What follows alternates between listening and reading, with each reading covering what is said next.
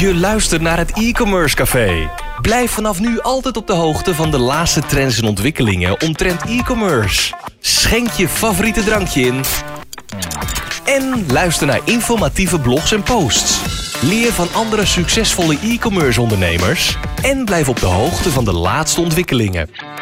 Hier is uw host, Dries de Gelder. Goedemorgen, Juri Meulen. Goedemorgen. We mogen nog geen handen geven, want uh, we proberen anderhalve meter van elkaar afstand te houden. Uh, we zitten in Amsterdam uh, in een nieuw kantoor. Je zit hier dus twee maanden. we hebben de afspraak ook al twee of drie keer verplaatst volgens mij. want net voor de corona toen zei je, ik ga verhuizen. Lijkt me leuk om in onze nieuwe locatie af te spreken.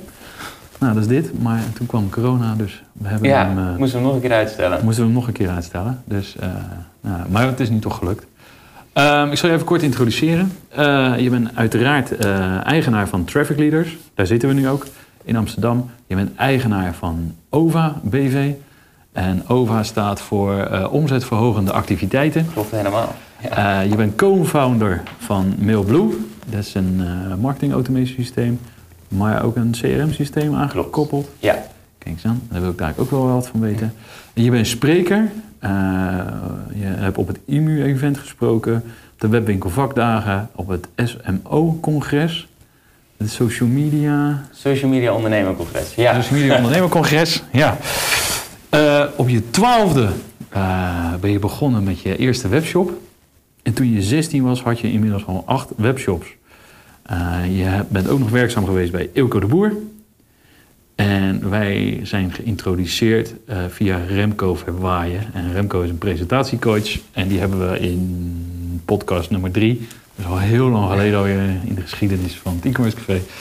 En uh, met, uh, Remco geeft binnenkort ook een training voor alle leden van het e-commerce café. Dus dat is ook wel interessant. Dus ja. zeker. nou ja, wat is het leukste wat je afgelopen week hebt gedaan, Juri? ja, ik, ik oh, oh, niet zakelijk hè?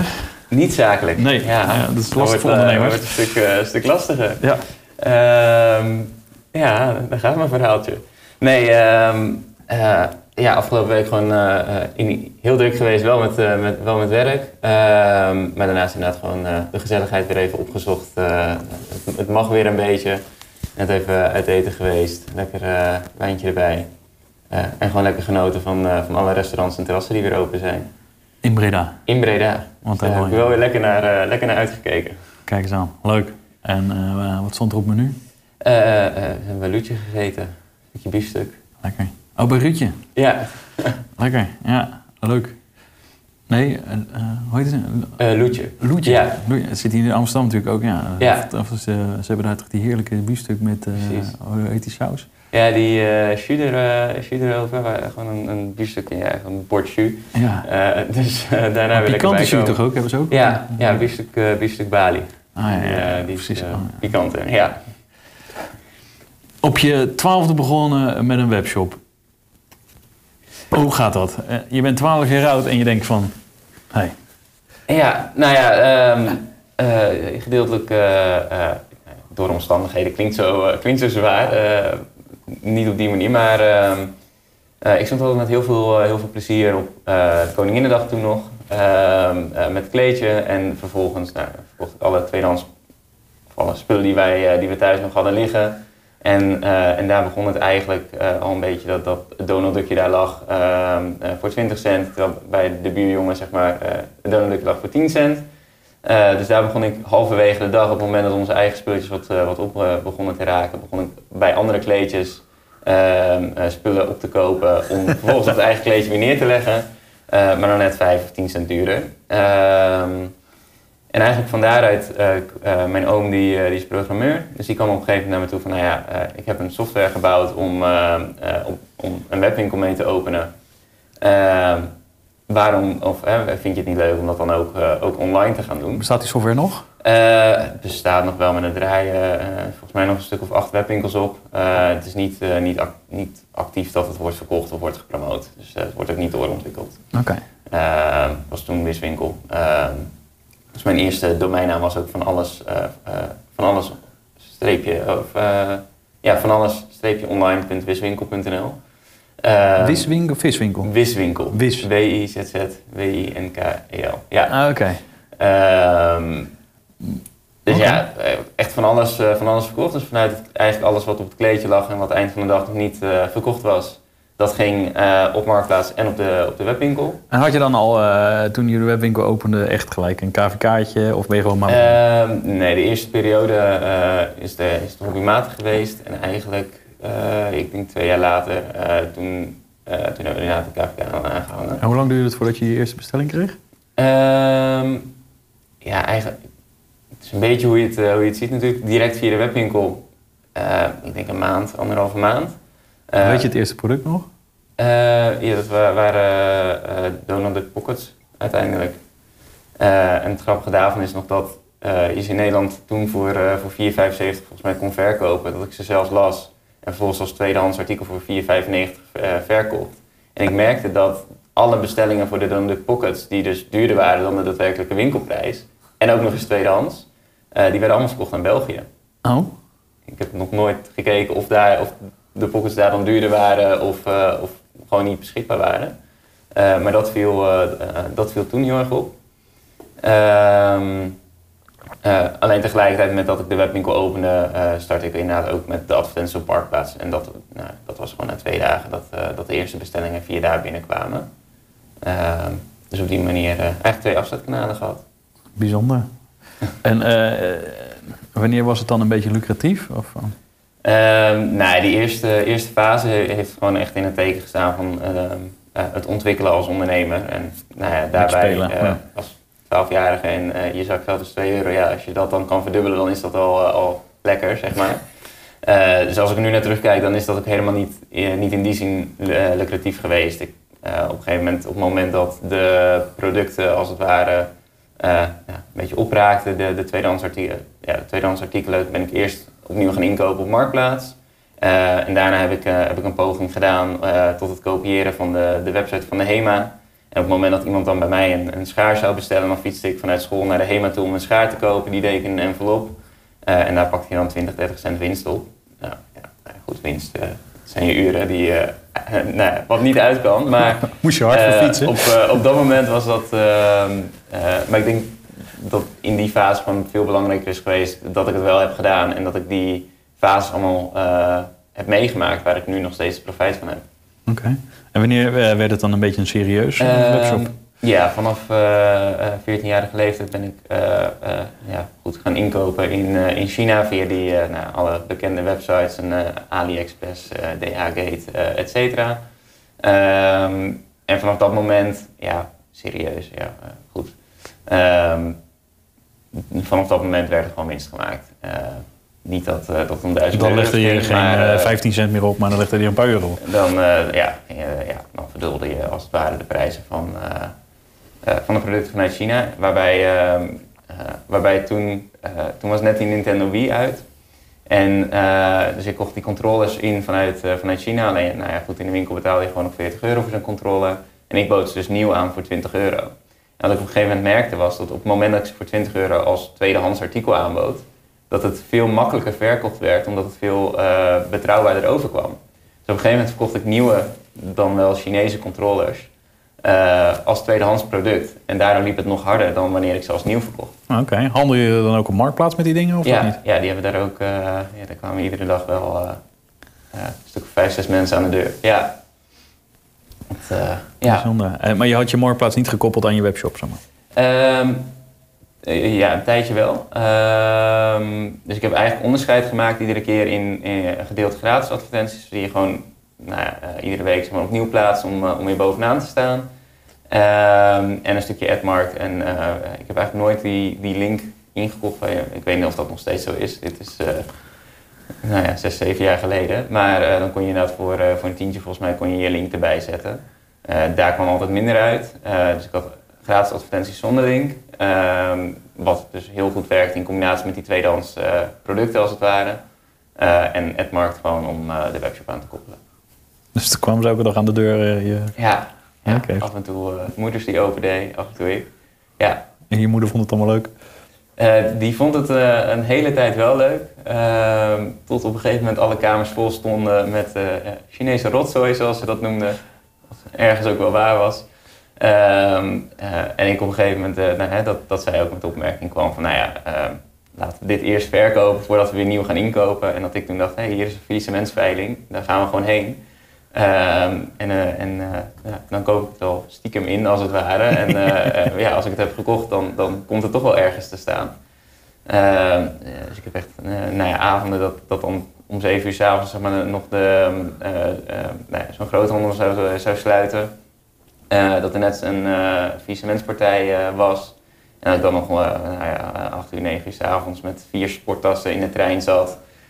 Met allemaal nieuwe, nieuwe spullen erin. en nou ja, dat je door het donker met vier, vier sporttassen loopt.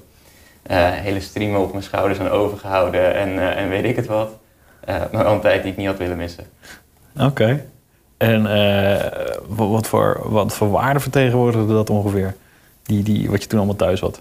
Um, ja. Uh, ik denk alle, alle producten bij elkaar uh, op, een, op een verkoopwaarde dat dat ehm, ja, richting 20, 30.000 euro gaat. Dus die webwinkels zijn voor mij, nou ja, wat ik zei, en dus veel meer de opstart geweest ehm, en er gewoon een leuk, leuk zakcentje aan overgehouden. maar uiteindelijk de, de waar bij mij de omslag heeft gezeten tussen webshop en uiteindelijk het online marketingstuk wat ik ben gaan doen, is dat ik mezelf niet per se een, een webwinkel-eigenaar vind. ik, maar, ik haal er veel meer plezier uit het spelletje van hey, we starten iets op en we gaan het werkbaar krijgen en we gaan ervoor zorgen dat het werkt. we gaan het spelletje spelen. Ja. en eigenlijk op het moment dat het draaide, dan, ehm, ja, dan vond ik het minder leuk, want dan moest je bestellingen inpakken. Ja, en ik was daar niet, niet op dat, dat niveau mee bezig, dat we inderdaad fulfillment partijen hadden, et cetera. Nee, nee, nee, oké. Okay. Ja, lachen joh. Hey, en toen op je zestiende werden het acht webshops. Klopt, ja. Nog steeds allemaal zooi uit China? Of, um, nou. Nee, gedeeltelijk. Ehm, op dat moment uh, nou, kwam Coolblue steeds vaker in het, uh, in het nieuws. Dus ik denk, nou ja, dat kan ik ook. Uh, iedere week een webshop online zetten, dat is, dat is op zich geen probleem.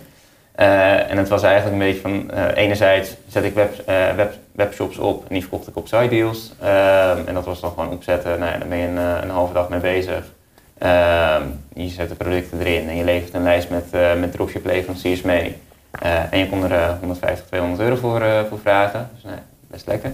Als 16-jarig jochie. Zeker. Um, en, uh, en hoeveel van die sites verkocht je dan? Uh, ik heb er denk ik, uh, denk ik zeker een stuk of 30, 40 van verkocht. Zo dan. Ja, ja op een gegeven moment was, is het een kopietje draaien, het thema wat aanpassen, andere kleurtjes erin zetten en andere producten erin zetten. en dan ben je er. maar uiteindelijk, ja, webshops gehad in, van kinderstropdassen, waarbij vader en zoon dezelfde stropdas zouden krijgen. tot aan laptop-accu's, wat natuurlijk nou ja, het meest saaie product ooit is. Alleen daarbij is het gewoon dat mensen zoeken op het type laptop-accu. Dus je hebt qua, qua SEO-waarde kom je gewoon heel snel bovenaan in Google te staan. Omdat er niet heel veel partijen zijn en wat ga je over een laptop-accu schrijven. Ja. dat zijn eigenlijk de specificaties en veel meer deden andere webshops ook niet. Nee. Ehm, dus daar heel, veel, heel, heel vaak gekeken naar, nou ja, à la Coolblue. Welke niche kunnen we, kunnen we gebruiken? Daar zetten we een webshop omheen. en op het moment nou ja, aantal webshops aangehouden en de meeste eigenlijk direct doorverkocht. Kijk, en Pieter vond het allemaal goed dat jij dat deed, of niet? Ja, ze hebben niks, niks overgekocht. dus die zagen er geen, geen concurrentie in. Nou, gelukkig. Zo kan ik het ook niet noemen, maar goed. Oké. Hey, um, uh, welke software gebruikte je altijd? Die software van je oom? Of, uh, uh, ook, nee, ik heb voor de eerste webwinkel ehm, heb ik inderdaad Wiswinkel gebruikt. en eigenlijk vrij snel daarna ja, wilde ik gaan kijken, nee, wat is er nog meer? ik heb een hele tijd OpenCart gebruikt. Ehm, om eigenlijk alle webshops in, in op te zetten. En juist ook omdat daar alle extensies voor waren. Um, ben ik ook mee begonnen. Ja. Oh, kijk. Ik hoor er nu echt helemaal niks meer over. Nee, nee, vrij weinig. Ja, ze, ze bestaan nog wel. En, uh, maar, uh, hoe heet het? Ze zitten natuurlijk een beetje tussen SaaS en, uh, en wat is het? Open source in, zeg maar. Ja, dus, ja. Ja, dus nou ja, gewoon heel veel, heel veel geëxperimenteerd. OpenCart heb ik eigenlijk alle dropships shops ingebouwd. Um, ik heb nog een PrestaShop gewerkt hoor ik ook niks meer van. Eh, Ja, die, die is er nog wel, ja. Oké. Eh, en, eh en WooCommerce, die eh, neemt dan de overtoon eh, tegenwoordig, denk ik. Ja, Ehm, en daarnaast heb je nu natuurlijk alle, alle eh, softwarepartijen, eh, wat over het algemeen gewoon veel makkelijker werkt voor eh, eh, ja, een opstartende webshop. Oké. Hey, en ehm, eh, die acht webshops, die waren redelijk succesvol? Of, eh? Eh, nee, ik denk één, één heeft de boventoon gevoerd en de rest is gewoon puur hobbymatig geweest. Oké. Eh, dus ik heb één webshop gehad in, in bikinis. Die ehm, echt in, in drie maanden tijd stuk of, of 2000 bikinis van verkocht. En daarbij was het ook weer in plaats van eh, nou ja, een, tig verschillende bikinis uitzoeken, eh, hadden we één model eh, in vijf kleuren. En dat was het. Dus je had qua, qua voorraad kon je eh, redelijk goed inkopen en kon je, nou, het ging gewoon om de, massa uiteindelijk. Ehm, plus wat ik merkte was dat alle andere partijen die deze bikini specifiek verkochten, daar kon je maar in één maat bestellen. En nou, ik had die bikinis ook, ook uit China, dus daar betaalde je dan, dan 3 euro voor. En de verkoopprijs die was, was 30 euro. Eh, totdat eh, een Groupon en eh, alle dagdealsites daarmee begonnen te stunten. Ehm, maar goed, de, eerste, eerste drie maanden konden we daar gewoon een, een hele mooie marge pakken. Plus dat we op een gegeven moment topje en broekje kon je een andere maat voor kiezen, maar dan betaalde je 3,95 extra. Waardoor je dus eigenlijk de hele inkoopprijs van de hele bikini nog een keer terugverdiende. En nou ja, vervolgens maak je nog weer een ander setje en had je eigenlijk een dubbele marge op diezelfde inkoopprijs. Ehm, dus dat heb ik toen, heb ik toen die eigenlijk drie maanden eh, heeft dat gewoon lekker. eh, En hoe zorgde je dan op dat moment voor je traffic? Of je, Ehm, eh, toen veel like- en winacties op Facebook nog. En ook gewoon veel, veel organisch. Dus het was, het was een Fringe bikini, van franjes, weet ik het wat. Eh, maar die waren dat jaar ehm, gewoon in. En daar, daar kregen we al heel veel traffic uit. Oké. Dus eh, like- en win-acties op Facebook. eh. Ja, die, eh die Waar je nu van goed. zeg maar, als je zou- Ja. Ehm, dus die werkte toen heel goed. En, en toen was ik helemaal niet... Ja, dan ging er een paar honderd euro een keer in een advertentie zitten. Eh, maar nog helemaal niet zo met advertising bezig als, als dat we nu zijn. Maar daar is het wel, wel begonnen. Daar is het begonnen. Ja, Leuk man. En toen kwam OVA, ja dus Nee, jij bent natuurlijk, daarna Toen- ben je ja. nog bij eh Ilke de Boer terechtgekomen, Ja, toch? dus ik vond, het, eh, ik vond webwinkels toen, eh, toen wel heel interessant. Ehm, dus die, die bikini in, of webshops in bikinis, ehm, daar ging het gewoon wel, wel leuk om nou ja, eh, 40, 50.000 euro in die drie maanden. Ehm, nou, toen begon, begon ik de lol er ook wel weer van in te zien om, om webshops te houden. Ehm, en toen dacht ik, eh, ik ben Ilko op mijn veertiende eh tegengekomen op een, eh, op een seminar. Althans, hij had me uitgenodigd voor, voor het seminar om daar te komen. En Ilko was natuurlijk mede Waarom nodigde hij jou uit? Ehm, hij gaf toen de tijd live Q&A sessies via een livecast of livestream, nou, een of andere software. Eh, en daar zat ik als 14-jarig jochie eh, te vertellen over hoe, ehm, eh, hoe ik mijn eerste webwinkeltjes had. En dat vond ik gewoon leuk om te helpen. Oké, lachen. En daar hebben we eigenlijk altijd contact onderhouden. Ehm, en hij was mede-eigenaar van, eh van Luondo, ehm, die nu samen gaan met CCV Shop. Ja, en ik dacht, nou als ik, eh, als ik op zo'n seminar al zoveel leer, nou ja, dan eh, is uiteindelijk de, de keuze eh, om met zo iemand te gaan werken vrij makkelijk. Dus ik had voor, voor mijn opleiding marketing, communicatie en stageplek nodig. En toen was ik aan het overwegen van ga ik met een hele omweg een constructie bedenken hoe ik bij mezelf stage kan lopen en gewoon wat ik doe fulltime gaan doen. Eh, of kies ik er inderdaad voor eh, om bij iemand eh, te gaan leren waar ik, sowieso, waar ik anders voor zou betalen, zeg maar, om op een seminar terecht te komen.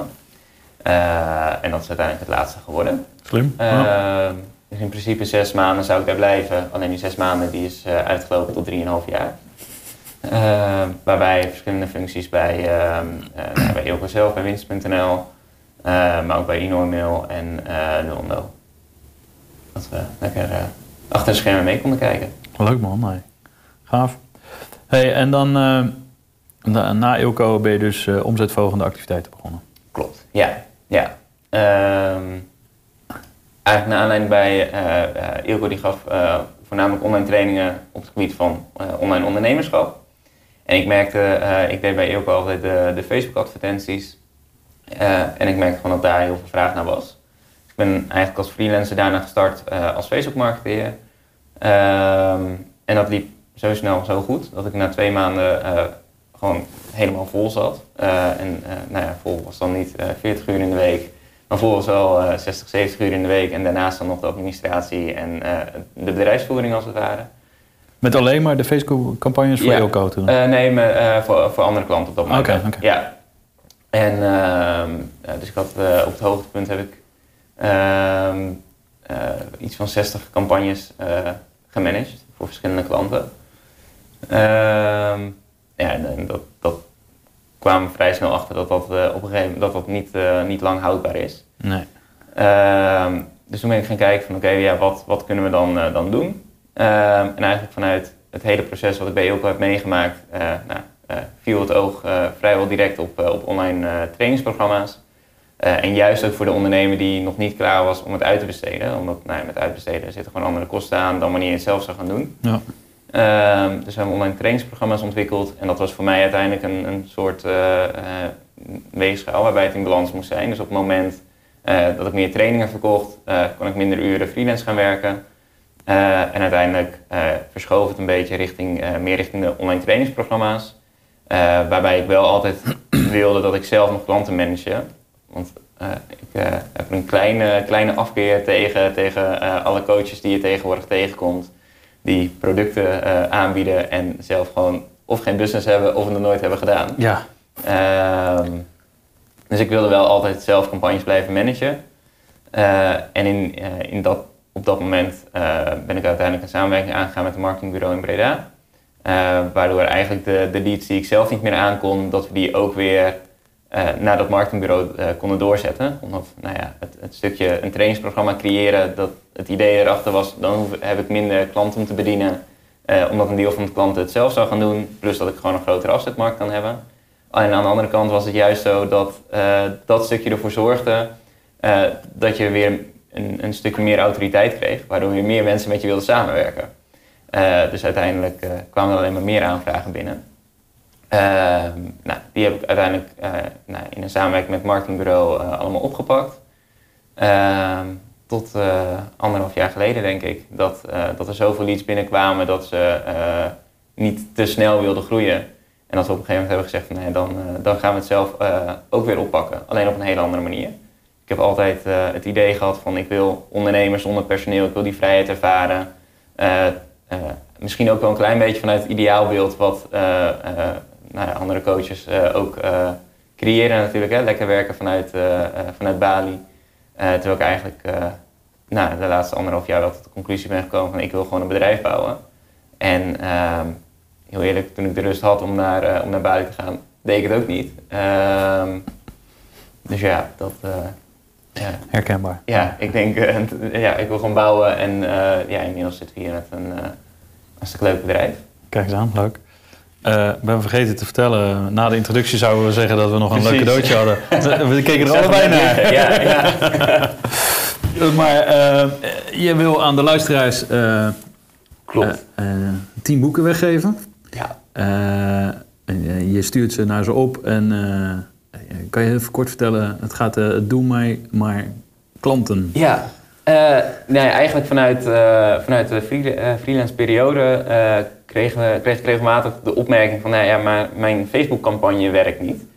Uh, wat natuurlijk ja, gek is, want Facebook is gewoon een, een, kwestie van vraag en aanbod. Dus op het moment dat jouw uh, advertentiecampagne niet werkt, dat betekent waarschijnlijk dat de strategie daarachter, of wij doen het heel slecht, maar dat de strategie daarachter, dat daar iets uh, niet, niet, niet kloppends in zit.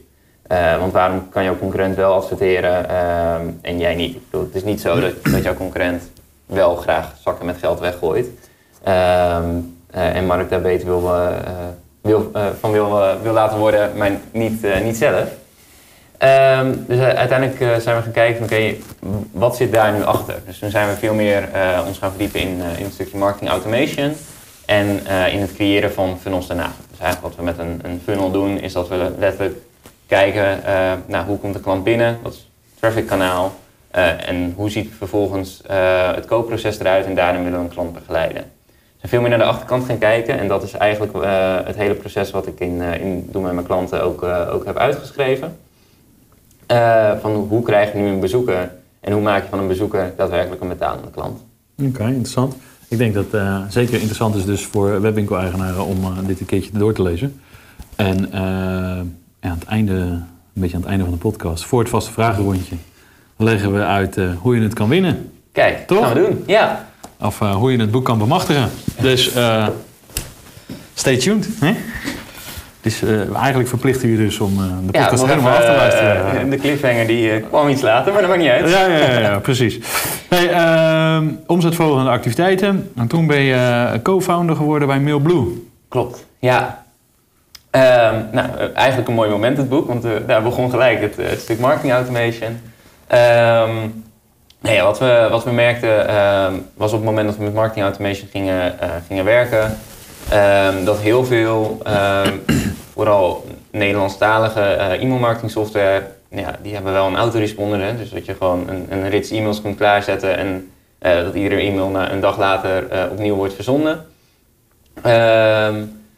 Maar daar, nou, dat, dat proces dat wilden we gaan opzetten voor verschillende klanten. En daarin nou, echt met, met tientallen verschillende softwares eh, eh, gewerkt. Waar we eigenlijk merkten dat eh, steeds meer software best wel verouderd is. Ehm, en, en als je dan kijkt naar de Amerikaanse softwares die er zijn, ja, daar zitten gewoon teams achter van 100, 200, 300 man. En dan ga je als Nederlandse provider, ehm, eh, eh, en dan, nou ja, zonder namen te noemen, maar als Nederlandse provider waar, waar je misschien met twee, drie programmeurs op zit, ga je dat gewoon niet, niet kunnen winnen. Ehm, nou, op een gegeven moment eh, eh, nou, verschillende softwares eh, gehad. Eh, zijn we zelf bij, bij Active Campaign uitgekomen, wat wij gewoon een prettige software vonden om mee te werken. Ehm, ja, die aanbevolen aan, aan klanten, tot op een gegeven moment een hoe we er uiteindelijk bij terecht zijn gekomen is, ik wilde heel graag vanuit OVA, omdat ik daar ehm, eh, nou, eh, veel leads binnenkreeg en gewoon een, een mooie mailinglijst aan het opbouwen eh, was, met inmiddels meer dan, meer dan 100.000 inschrijvingen erop. Ik zag wel dat die Nederlandstalige markt er was voor e-mailmarketing. Ehm, en ik dacht, een e-mailmarketing software, die ga ik echt niet zelf bouwen. Dat is gewoon enerzijds te kostbaar en anderzijds heb ik daar gewoon geen ervaring mee. Ehm, alleen wat ik wel wil doen is, ik wil een, een opt-in pagina software gaan bouwen. Dus je hebt een, een lead pages bijvoorbeeld in, eh, in Amerika. Ik denk als we daar nou eens een Nederlandstalige variant van kunnen maken, dan kan ik die markt goed bedienen. Eh, plus, Leadpages is eh, zo'n add-on toch dat je makkelijk... eh, ehm, ja, je kan er en landingspages mee maken en je kan inderdaad van die pop-up boxes, Ja, ja, ja. et cetera, eh, ermee maken. En ik dacht, eh, daar liep ik gewoon iedere keer tegenaan bij een klant. Want die hadden dan een, een eh, Ik nog half, steeds, ja, ja. half WordPress thema waar je net niks mee kon, zeg maar. Ehm, en ik denk, nou, ik wil die software wil ik gaan laten ontwikkelen. Eh, dus nou ja, uiteindelijk gaan kijken, nou ja, wat, wat zou dat dan kosten en wat zou fase 1 zijn, wat zou fase 2 zijn. En fase 1 zou dan inderdaad heel simpel zijn van nee, we hebben gewoon een aantal templates waaruit je kan kiezen en vervolgens wordt de inschrijving door middel van de API-integraties gepusht. Eh, en fase 2 zou zijn, oké, je kan hem inderdaad zelf gaan, eh, gaan vormgeven, een drag-and-drop builder. En fase 3 zou betaalpagina's zijn. Eh, nou ja, die prijskaartjes die aan software hangen, daar was ik heel snel klaar mee. Dus ik denk, nou ja, die, die laat ik toch heel even zitten. En eigenlijk die partnership met het marketingbureau, die partner die zei van oké, als je het wel gaat doen, laat het even weten, want ik wil daarin wel, wel mee investeren, want ik zie, ik zie die kansen ook wel liggen. Eigenlijk op het moment dat, dat we allebei iets hadden van nou ja, we laten het gewoon rusten, ehm, eh, kwamen we een, eh, een eh, re- reseller van Active Campaign tegen, ehm, die het bedrijf wilde verkopen. Dus we zijn gaan kijken, nou ja, oké, hoeveel klanten heb je dan en ehm, eh, wat kunnen we, hoe, hoe zou dat verdienmodel er uiteindelijk van ons uitzien? Toen hebben we dat bedrijf uiteindelijk samen overgekocht. Met als voordeel, we hoefden zelf geen software te, te ontwikkelen. Het was de software die we toch al gebruikten voor onze klanten. Dus dat eigenlijk, ja, onze klanten die konden ehm, eh, eh, gebruik maken van die software. Active campaigns, toch? Eh, ja. Ehm, alleen hebben we daar dan uiteindelijk ons eigen label op geplakt. En dat werd dan, eh, werd dan inderdaad Mailblue, waarbij we... eh, Active Campaign was echt gericht op de Amerikaanse markt, dus geen Nederlandstalige support. Eh, alleen, eh, nou goed, ze hebben nu wel een Europees kantoor met toen de tijd alleen Amerikaans kantoor, dus je zat standaard met 9 uur tijdsverschil. Ehm, en je kon alleen met creditcard betalen. En nou blijven toch Nederlanders die het liefst met Ideal betalen en nou ja, misschien nog een, een automatisch incasso. Um, en gewoon Nederlandstalig support konden bieden. Plus dat ik vanuit OVA juist de, de training kon maken. Dus als je kijkt naar, naar e-mailmarketing software, ja, over het algemeen, ze hebben wel een blog, en, uh, maar het gaat altijd over het product. Uh, en ik kon juist vanuit de hoek dat we uh, voor klanten werkten, verschillende case studies maken, verschillende templates maken, over hoe je het nu dan daadwerkelijk kon inzetten. Nou, en dat hebben we eigenlijk gedaan onder het Mailblue label. Oké, dus eigenlijk is het gewoon... Het is Active Campaign, maar dan met een Nederlands jasje. Oké. En dan is het duurder dan Active Campaign? Uh, nee, het is dezelfde uh, prijs. Dus wij, uh, onze marge ligt op het inkomen. omdat ik jou ken natuurlijk met een Donald Duck die je dan... Precies, ja. ja. Dus, nee, dus het is, wij krijgen een inkoopvoordeel omdat, omdat we daar nou ja, gewoon een paar duizend klanten inmiddels in, in hebben Een paar duizend, oké. Okay. Ja, een paar duizend, ja goed. Het, ik weet niet wanneer, wanneer de podcast gepubliceerd gaat worden... Maar nu uh, uh, zitten nu tegen 2700 aan. Nee. nou, live ook goed. Nee. 2700 is uh, een paar duizend. Het is een paar duizend. Dus nou ja, dat Netjes. 2700 klanten nu. Kijk eens aan, kijk eens aan.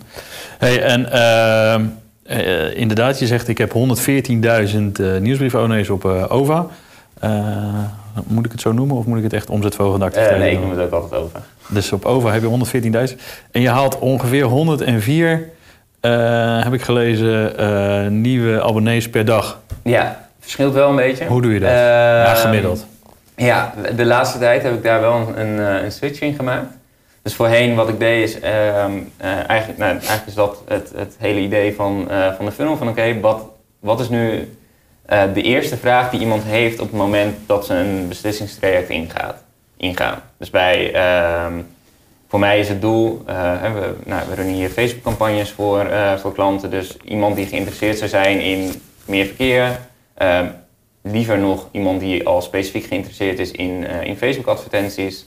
dus daarvoor werken we bijvoorbeeld met een, een Facebook-advertentie-checklist. Vertaal je dat naar, naar e-commerce, dan zou dat, dus je een, een tapijtenwebwinkel. welk type tapijt en welk type materiaal zou je dan inderdaad gebruiken? Of je hebt een, een kledingwebshop, nou, dan zou je daar een, een magazine vorm van, van kunnen maken. Uh, met Gadgets hebben we een, inderdaad wel iets meer een like en win actie gedaan. Waarbij je, je moest inschrijven voor, voor de winactie met je naam en e-mailadres. En vervolgens begon er een radje te draaien. En ehm, nou ja, 95% van iedereen die kwam op, ehm, met het rad op. Gefeliciteerd, je hebt 40% korting gewonnen. nou ja, terwijl, nou ja, goed, die gadgets die kwamen ook vanuit China, dus daar hadden we gewoon rekening mee gehouden in de marge uiteindelijk. Ehm, dus nou, we beginnen eigenlijk met een, een, een lead magnet. Dus we willen de in, dus vanuit heel Facebook, wat er allemaal is, willen we in eerste instantie um, het gedeelte gaan filteren die ook daadwerkelijk geïnteresseerd is in ons product of dienst.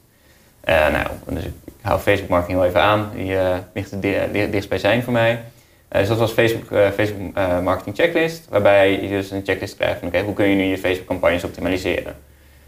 Vervolgens kreeg je een, een laagdrempelig aanbod van 67 euro, waarbij je een, een jaarprogramma over Facebook marketing krijgt. Dus als je het zelf wil gaan doen, ehm, dus dat, op dat stuk is het gewoon nog massa.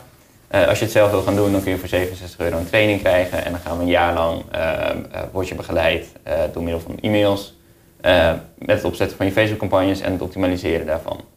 En eigenlijk is het doel daar geweest om van al die inschrijvingen die we, die we krijgen, om daar 4 of 5 procent van te converteren naar uh, dat jaarprogramma. Uh, simpelweg omdat het dan onze advertentiekosten al betaalt. En dan hebben we in principe, uh, zijn we break-even en kunnen we die mailinglijst onbeperkt laten groeien. Ehm, maar daar houdt het niet op. Die mensen die staan wel op de mailinglijst. Die kunnen we nu alsnog doorsturen naar MailBlue. We kunnen een cross-promotie doen naar traffic leaders, waarmee we de advertenties runnen.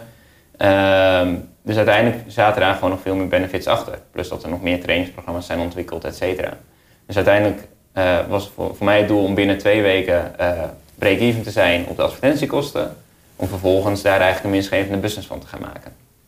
Uh, de laatste tijd is het iets, uh, iets veranderd. We hebben iets minder budget in de, de Facebook advertentiecampagnes gestopt, maar juist meer in, in het boek.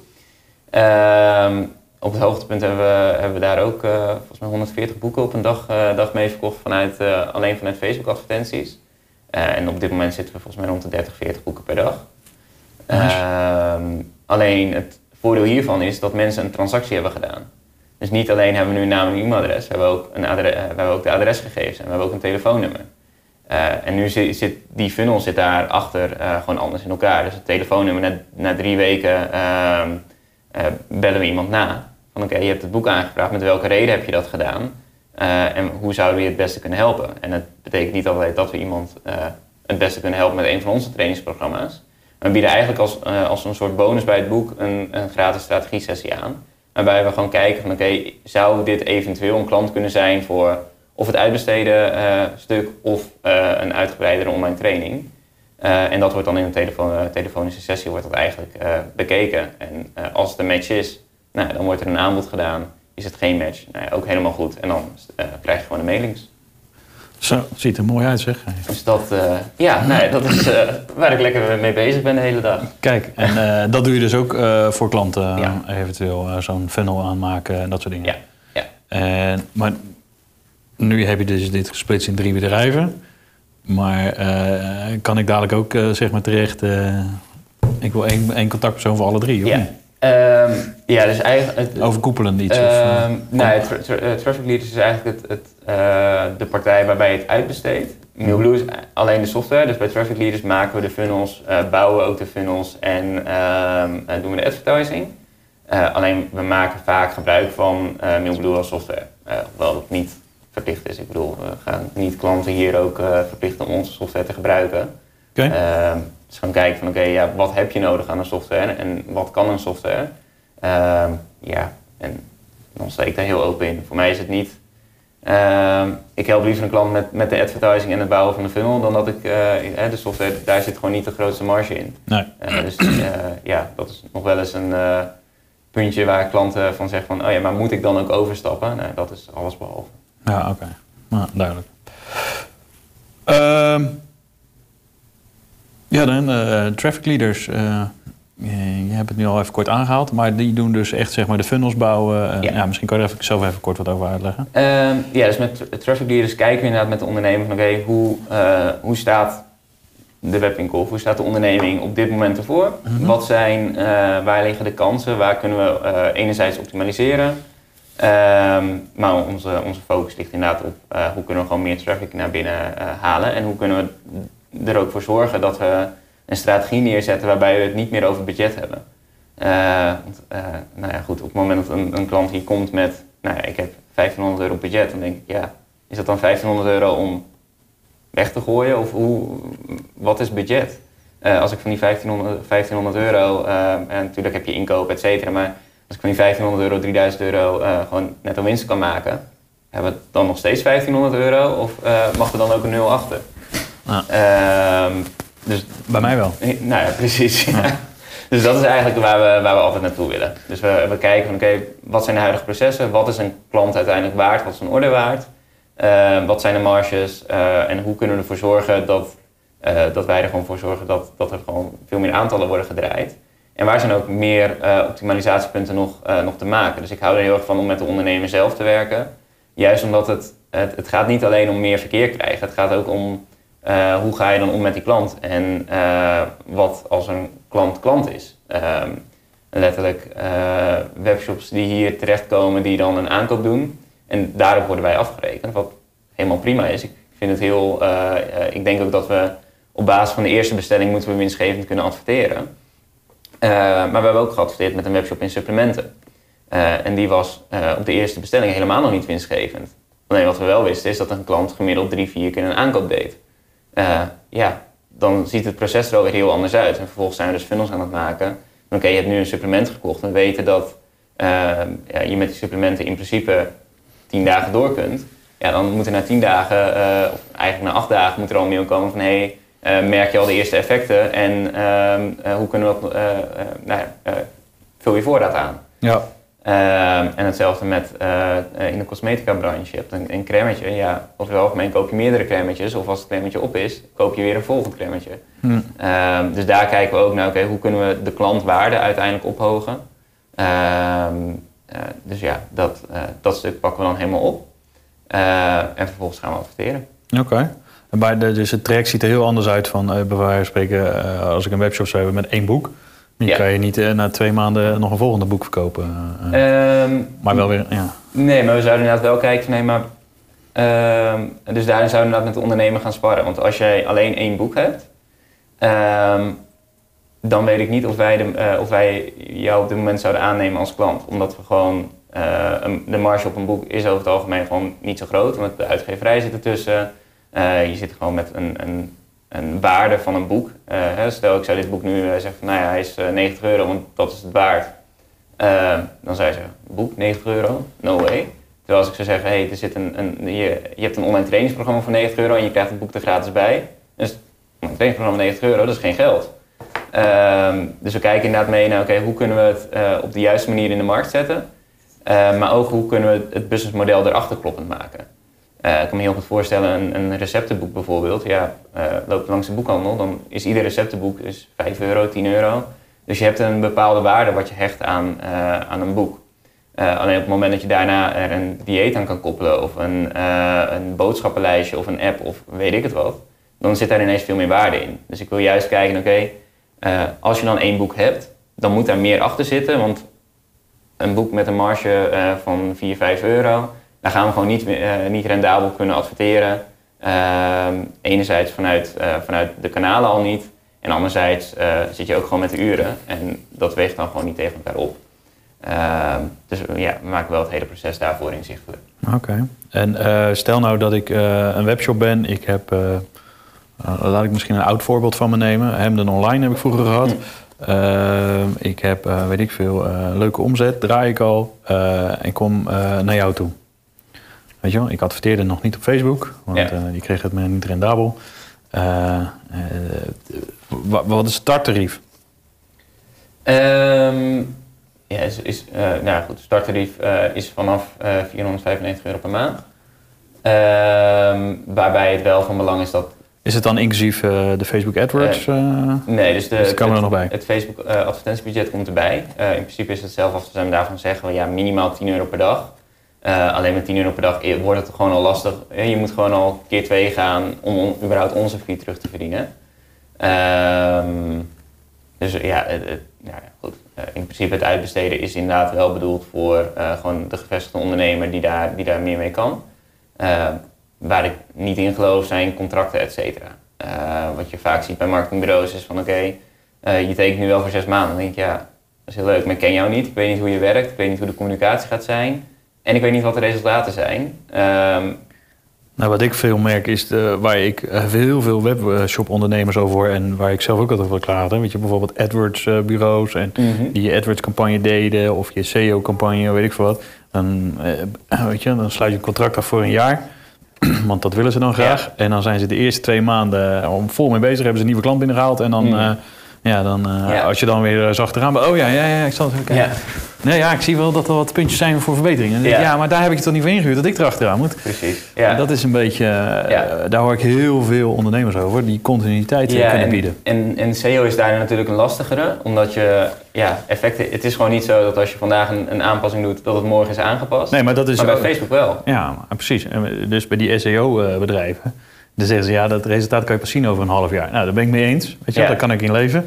Maar dan moet je wel zorgen dat je over zeven maanden ook weer nieuwe content hebt. Ja, ja. ja, of dat er in ieder geval maandelijkse groei in zit. ja precies. Ehm, ja, dus wat wij daarin goed. En als die pas na zes maanden komt, prima. Weet je. Ja. Dat, dat, dat begrijp ik. Alleen met Facebook inderdaad niet. Ja, maar je kan wel kijken wat is er dan gedaan, zeg maar. Is is er inderdaad nieuwe content geschreven eh, of eh, zijn er andere technieken toegepast?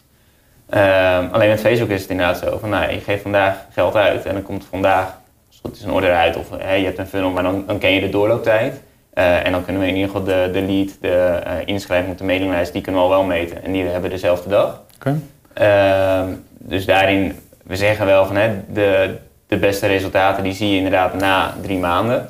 Eh, alleen het is wel gewoon maandelijks opzegbaar. Als jij na een maand zegt van hé jongens, ik vind het allemaal heel leuk, maar ik kan het gewoon niet vinden met jou. Ja, prima, maar dan eh, heeft het voor mij ook geen zin om, eh, om het vast te houden. Ja. Laat staan op het moment dat je geen resultaten hebt, ja, waarom zou ik je dan een jaar vast, eh, vasthouden? Want volgens mij komen er alleen maar scheve gezichten van. Ja. Interessant man. Ik denk dat je, zeker als je de kennis niet in huis hebt, dat je natuurlijk juist bij zo'n partij als jou met heel veel ervaring Ja. en kennis en als je dat dan een beetje samen kan bouwen.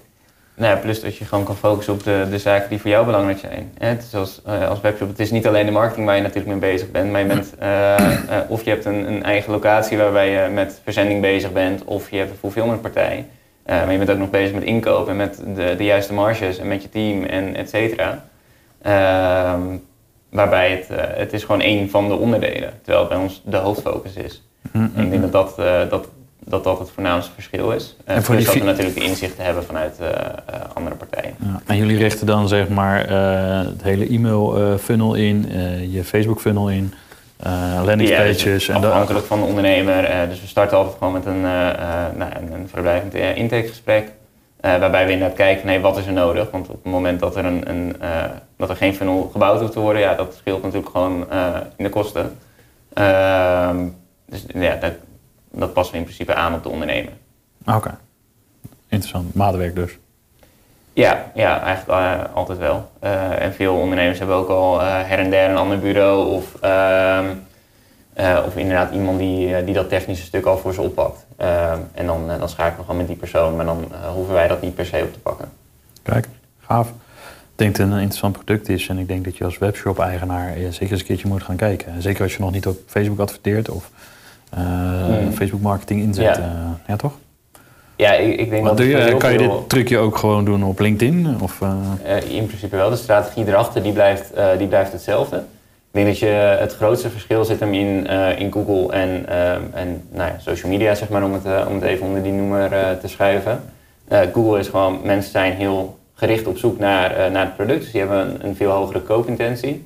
Eh, terwijl heel veel producten juist veel meer als eh kassakoopje, als impulsaankoop eh, aangeboden kunnen worden. ja. Ehm, ik denk, nou ja, ik weet dat er niet heel veel mensen zoeken op boek Jury Meuleman doe mij mijn klanten of iets dergelijks. Terwijl Ja. als je het voorbij ziet komen, nee, ben jij ook ondernemer en wil je inderdaad, hè, hoor je ehm, eh, hier iets over advertenties, daar iets over funnels, dan weet je gewoon niet waar je moet beginnen. Koop dan dit boek of, ehm, eh, of nou ja, doe mij mijn klanten, de- wil je meer klanten, koop dit boek. Ehm, dat is veel meer een impuls dan dat je, dan dat je daarop gaat zoeken. Ja.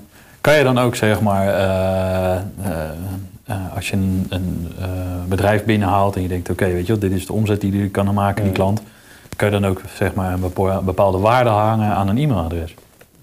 Eh, ja, uiteindelijk ga je inderdaad kijken wat de, de waarde van een, eh, van een e-mailadres is. Ehm, omdat wij kunnen heel erg sturen op, op die voorkant. Kijk, eh, afhankelijk van het de beslissingstraject. De ene webshop, die, eh, nou, koop je inderdaad binnen een uur. Eh, terwijl, ehm, eh, nou ja, goed, heb je een, een e-commerce platform op het gebied van meubels. Ja, dan gaat daar gewoon drie weken overheen. Drie weken verzin ik hoor, maar dat kan ik me voorstellen dat daar gewoon langere, langere, een langere periode overheen gaat. Ehm, op het moment dat er een langere periode overheen gaat, dan merk je heel snel dat analytics software, zoals Google Analytics, het gewoon niet goed kan meten. Eh, en dan willen we inderdaad gaan kijken van oké, maar wat is dan een e-mailadres in het begin waard? Eh, hebben we een magazine over eh, meubels of gaan we kijken naar, naar de stof of gaan we weet ik het iets? Ehm, maar dan wil je dus weten van oké, als wij 100 eh, e-mailadressen verzamelen, hoeveel worden er daar klant van? Ehm, en hoe, nou ja goed, in het geval van meubels eh, nou, wil je gewoon eh, gemiddelde orderwaarde weten. En heb je een andere webshop, dan wil je inderdaad kijken van oké, hoe vaak komt iemand terug? Ehm, wat is de retentie van een, eh, van een klant? Hmm. Om uiteindelijk de lifetime value van een klant te meten. En die deel je door het aantal leads wat eh, binnen is gekomen. En dan weten wij ongeveer wat, eh, wat een lead mag kosten. En dan kunnen wij op de voorkant kunnen we daar gewoon al op sturen. Ehm, en natuurlijk moeten we dan regelmatig verifiëren dat de waarde overeenkomt. Want de waarde van een lead via Facebook is alweer anders dan de waarde van een lead via Instagram. En die is weer anders dan de waarde van een lead via Google bijvoorbeeld. Oké. Eh, omdat er gewoon, het, het is een ander type persoon die in een andere... En verschilt het dan ook weer per webshop? Is de ene keer de waarde van een eh, contact via Instagram meer waard? Eh, of is dat altijd, zijn die waarden eigenlijk altijd wel hetzelfde? Ja, het verschilt wel per platform. Ehm, eh, ook de, de doelgroep die op ieder pla- platform zit uiteindelijk. Ehm, maar over het algemeen kun je stellen dat, dat een, een lead via Facebook iets minder waard is dan een lead via eh, Instagram. Maar wel dat Facebook advertenties weer goedkoper zijn. Oké. Ehm, dus dat is uiteindelijk het, het spel wat, wat gespeeld moet gaan worden. En dat moet gewoon volledig inzichtelijk gemaakt worden. Ehm, wat we eigenlijk zien, Facebook eh, is het voordeligst, maar heeft ook uh, ja, minste waarde in die zin. Daarboven komt eigenlijk Instagram. nou, en nou, goed, daarboven zou een LinkedIn voor business komen. LinkedIn is gewoon een stuk duurder, alleen de kwaliteit van een lead is ook veel hoger. Ehm, dus dat verschil dat zien we heel erg. Oké, duidelijk. Dus jullie doen eigenlijk al die, al die platformen, uh, ja, ja. social media kanalen? Ja, we, we, we focussen ons uh, voornamelijk op, uh, op social media advertising en dan de funnels. Dus de, daarin pakken we inderdaad alle kanalen wel mee. Oké, gaaf. Heb je een, ik weet niet of dat mag, maar een, een case van een klant die je even heel kort kan vertellen van dit was echt zo'n succes? Ehm, ja, we, nou, ja meer, meer cases. Nee, we hebben een kledingwebshop webshop gehad waarbij ehm, ja, dan moet ik het goed zeggen, volgens mij iedere euro die, die werd uitgegeven aan Facebook, uh, 20 euro 44, toevallig laatst een presentatie gebruikt, uh, ervoor terugkwam. Zo. En dat op kleding, dus nou, ja, dan, nou goed, kent die marges wel. Ja. Ehm, maar zij, zij is dan inderdaad kledingontwerpster en die, eh, die doet de webshop erbij en ehm, ja, dat loopt gewoon onwijs lekker. Um, heel onlangs voor. maar dan wil ik er ook wel 100.000 euro in steken. Ja, ja, en dan zit je toch met de ondernemer. Ehm, en zij wordt, werd inderdaad gewoon onwijs blij van kledingontwerpen. Alleen, ja, we kregen het gewoon niet doorheen. Om, uh, om op te schalen. Uh, plus dat ze gewoon dan ook de voorraad niet zou hebben. Dus nou, dat, ja, okay. dat, dat, is natuurlijk nog, nog een tweede uitdaging. Dus daar kan ik inkomen. Ja. Um, daar ging ze niet speciaal voor inkopen? Nee, Nee, en dat, ja, goed, dat, dat is dan uiteindelijk onze visie versus haar visie. Eigenlijk zouden ze daarnaast dan nog een ander bedrijfje moeten zetten. Met... Ja, eigenlijk, wat, wat je vaak merkt is op het moment dat, ehm, dat je hiernaast nu inderdaad nog een adviseur neer zou zetten, die exact hetzelfde zou zeggen, dan, dan weet je dat die adviseur, dat daar meer waarde aan wordt gehecht. Het is eigenlijk hetzelfde als dat, je, ehm, nou ja, dat wij nu het hebben over de cijfers. Um, en dat ze dan toch nog even een bevestiging willen van hun accountant. Want ja, die, die factureert twee keer zoveel. Dus dat, dat moet dan kloppen, zeg maar. Ja. Um, terwijl wij ook niet altijd op één lijn liggen met de accountant. Dus dat is... Ja, duidelijk. Hey, uh, hoe zie jij een beetje de toekomst van e-commerce en marketing? En, Ja, Um, ja, toekomst van e-commerce. Ik denk dat, uh, dat heel veel uh, wel richting de, de platformen gaan, als een Amazon en, uh, en Bol.com, ehm, die er nu aan zitten te komen.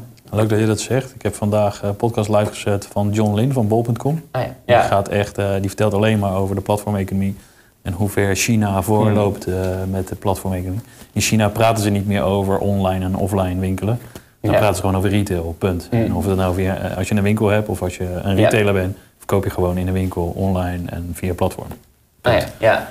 Nee, ik geloof wel dat daar, uh, daar naartoe gaat. Uh, maar ik geloof ook dat, dat uh, de specialisaties altijd zullen blijven bestaan. Dus uh, ik denk de massaproducten die, die zullen inderdaad gewoon op de, op de platformen terechtkomen uiteindelijk. Wat wel jammer is, want daar kunnen we met Facebook niks meten. althans, dat, zou Bol.com heel mooi kunnen integreren bijvoorbeeld. Ehm, die, zij zouden die Facebook Pixel eigenlijk vanuit de verkopende partij uh, en Google Analytics Pixel, et cetera, op de checkout van bol.com uh, moeten plaatsen. Wil je, wil je dat kunnen meten? Want nu, als wij nu zouden adverteren, dan kunnen we alleen zeggen, ja, we hebben zoveel klikken gehad. Ja, ja maar officieel mag je niet adverteren, toch? Mag je niet adverteren naar bol.com? Jawel, maar je mag, volgens mij mag je hem niet direct op een uh, link uit laten komen, toch? Uh, heb ik me laten vertellen. Um, op, op je productpagina mag wel. Nee, volgens mij niet. Uh, het mag geen, uh, geen landingspagina zijn in de zin dat, eh, dat je niet weg kan klikken. Dus het moet een, een werkende website zijn. Dus als er een menu staat en een footer, dan is het goed. Mm. Dus een bol.com zou daarvoor prima zijn. Oké. Okay. Um, ja, en als, als specialist, dan geloof ik inderdaad, ja, je, je blijft toch zoeken naar ehm, meer informatie, terwijl een bol.com veel meer een, een ja, shoppingplatform blijft. Uh, dus ik denk inderdaad, heb je het over uh, nou, een specifiek onderwerp. Uh, over tapijten bijvoorbeeld. Ja, ik ga niet op, althans, misschien wel over vijf jaar. Eh, maar ik ga niet op bol.com nu een tapijt uitzoeken. Dan zou ik inderdaad naar eh, tapijten.nl gaan om te kijken van wat zijn dan de verschillen in, eh, in tapijten. En vervolgens of daar inderdaad bestellen als zijn, zij zijn de specialist. of misschien dat ik vanuit daar de keuze maak om naar bol.com te gaan. maar ja, ik zou het dan gemak en dan zou ik bij de specialist bestellen. Ja, ja. oké, maar hoe zie je dan dadelijk de toekomst voor jullie en voor, voor webwinkeliers? Ja, voor, uh, nou ja, voor ons, uh, ik, ik kan me niet voorstellen dat bol.com op een gegeven moment niet, uh, of Amazon of in welk platform daar, ook, daar ook zou komen. Het niet mogelijk zou maken dat de verkoper meer vrijheid krijgt en meer meetbaar kan maken. Ehm, ik denk, ja, uiteindelijk zijn het gewoon shops in een platform. Dus dat moet mogelijk zijn. Ehm en veel meer de, de, marketing eromheen. Dus het, uh, het, aantrekkelijk maken van het product. Dus uh, aan ons is de taak om de consument kenbaar te maken met het, met het product. want als iemand je product niet kent, ja, dan gaat hij er ook niet op zoeken en gaat hij het ook niet kopen. Nee. En voor ons zou dat op den duur veel meer betekenen. Hè, met alle algoritmes die worden geschreven, dat we veel minder tijd kwijt zullen zijn aan, ehm, eh, aan optimalisaties, et cetera. Eh, maar dat het veel meer een strategische partner wordt, waarin we eh, kunnen sparren over de business en hoe, hoe ziet dat er nu uit en hoe kunnen we de algoritmes optimaal inrichten. dus ik zie onze functie veel minder als knop aan knopjes zitten, maar veel meer als, als strategische partner om te kijken van, hoe, hoe, kunnen we er gewoon meer uithalen. Ja. Zou je niet eigenlijk gewoon een soort van, eigenlijk wat we nu hebben, zeg maar een webwinkel Ehm, dus jij doet je promotie zoals je het nu doet, uh, weet je wel. Eh, en je komt dan op een webwinkel, bestel rechtstreeks, bestel via bol, weet je wel, dat er drie buttons gewoon zitten. En dan doe je er ook nog een affiliate linkje achter. Dus dan pak je ook weer een stukje van je eigen marge die je inlevert bij Bol.com, pak je weer terug. Ja. Um, ja, ik denk alleen dat als de klant weet wat hij wil, dat het dan gemakkelijker is uh, om wel direct bij bol.com te bestellen. Ik denk mhm. dat, dat je als klant zijn dan naar bol.com gaat en daar het product op zoekt. Ja. Uh, in plaats van dat je inderdaad naar een tussenpagina gaat waarbij je dan drie opties hebt en dan doorklikt en alsnog bij bol.com bestelt. Omdat ik denk dat het... Uh, dat is een extra stap, dus de kans dat je omzetverlies is natuurlijk weer aanwezig. Maar... Ja, dus je zal en, en een stuk uh, traffic zul je, zul je daar kwijtraken. En ik denk dat het op een gegeven moment eigenlijk wat je nu al ziet met de, de eerste testen van Albert Heijn, hè, dat je de winkel inloopt en weer uitloopt en dat je niet eens hoeft af te rekenen. Uh, ja, goed, dat kon altijd al, alleen is het nu legaal dan. Uh, ja. Maar... Um, dat is ook wel zoiets, hè? Dan zeggen ze dat is helemaal nieuw, maar in China schijnt het al. Uh, nee, ja, maar ik denk wel dat, dat, dat ook online straks zo gaat zijn. Dat je, natuurlijk eh, heb je nu ook wel achteraf betalen, maar het blijft toch altijd die handeling. En ik denk op een gegeven moment, ja, je, je, je logt één keer in en je kan gewoon alles bestellen en het wordt afgeschreven en het is goed. Ja. Van uh, bezorgen, punt. Ja. Niks meer uh, akkoord en moeilijk doen. Maar oké. En dan is het gebruiksgemak zoveel makkelijker om gewoon direct naar bol.com te gaan dan naar ja, een retailer. Ja, of je biedt dezelfde service aan, toch? Maar het voordeel is, je kan natuurlijk, dan hoef je zelf als retailer, hoef je dan ook je, je voorraad niet meer zelf te houden. Je legt je voorraad neer bij Bol of bij Amazon. Of bij Ali als je daar drie platformen hebt. Of bij eh, Vonk of weet ik veel wat. Eh, V&D heb je tegenwoordig ook weer. Ja. Um, ja. Ja, ik ben wel heel benieuwd hoe die ontwikkelingen gaan zijn. Het ja, ik ook. Niet, uh, uh, het zou niet helemaal netjes zijn, maar de vraag is of je inderdaad, uh, hè, of je dan als, als ondernemer uiteindelijk op het platform blijft staan. Ik bedoel, bol.com heeft alle data en uh, waarom zouden ze het niet zelf aan gaan bieden? Ja, maar daar vind ik, daar, daar, daar, moet iets voor komen, weet je wel. Daar, daar zou een, een wet voor moeten... Wat je nu zo vaak ziet, is een, een succesvol product op Amazon bijvoorbeeld. Weet je wel, als ze dan, want hun hebben natuurlijk al die data. Ja. En uh, hun zien dat een product succesvol is. Ik vind dat een platform mag gewoon geen eigen product verkopen.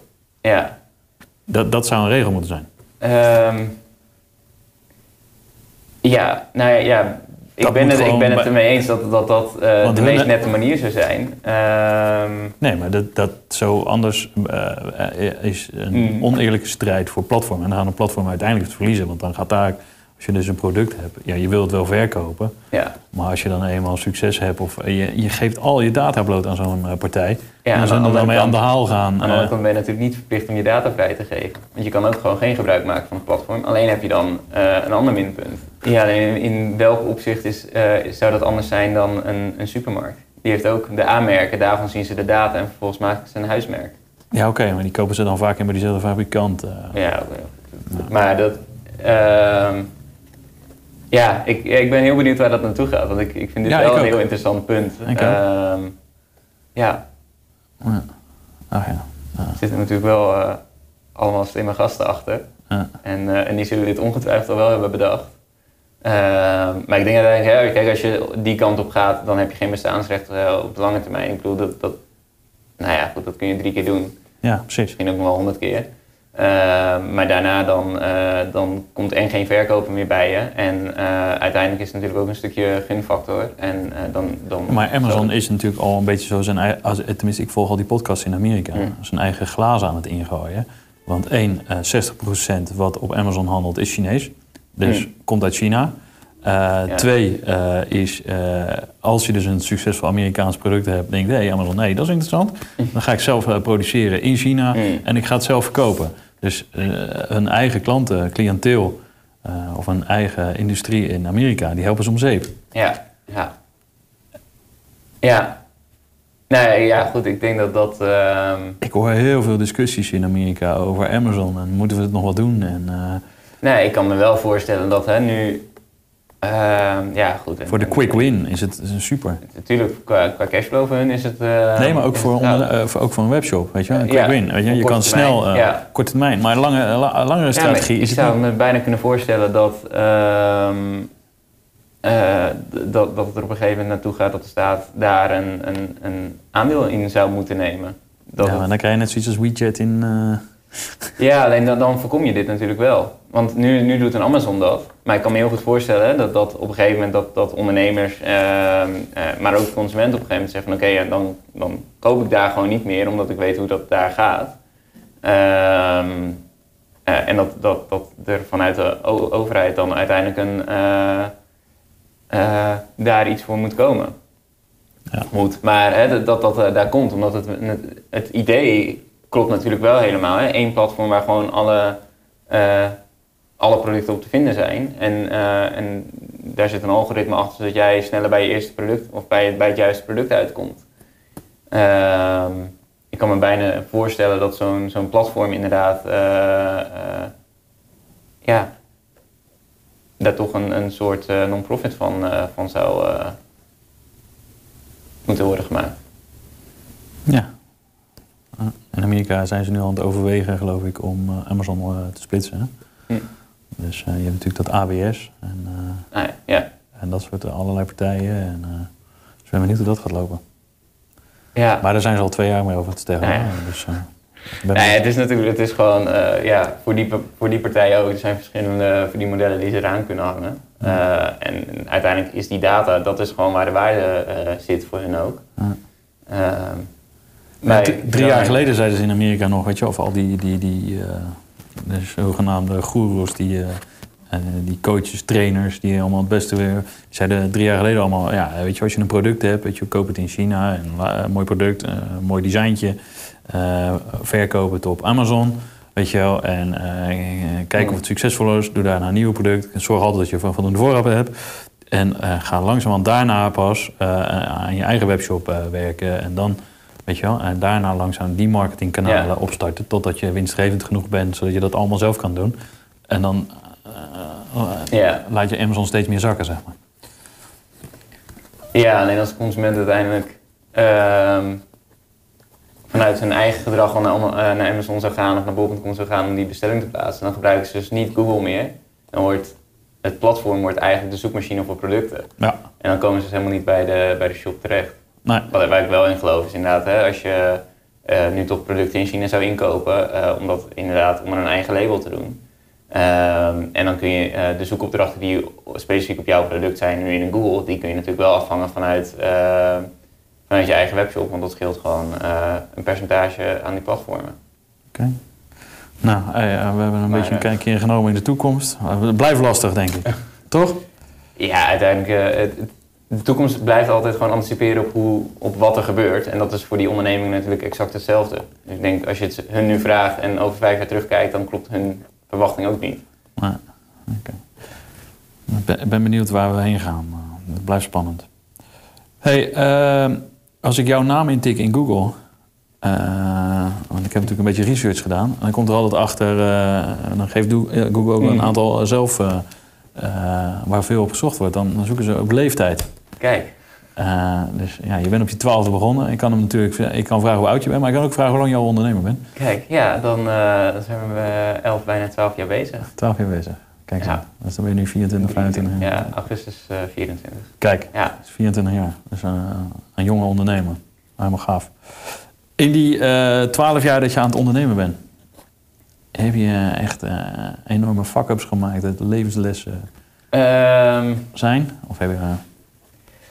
Ja, ik, eh, nou ja, goed, ik denk nog steeds dat ik niet. eh, eh, ik, ik heb ooit een keer gehoord dat iedere ondernemer een keer keihard op zijn werk moet gaan. Ik heb nog niet het idee dat ik die al heb gehad. Ehm, maar ja, er zijn gewoon zoveel, zoveel onderdelen waar je continu dingen van leert. Ehm, ja, het belangrijkste is denk ik toch wel, ja, ja dat is geen, geen fuck-up, maar dat is, ik ga hem toch noemen, maar dan, dan kom ik daarna nog terug met een fuck-up. Ehm, nee, eh, ik denk dat, dat de voorkant nooit hetzelfde is als de achterkant. Dus eh, en wat je ziet vanuit eh, coaches, vanuit hoe een bedrijf eruit ziet, het, soms ziet het er zo mooi uit, alleen aan de achterkant is het gewoon compleet anders.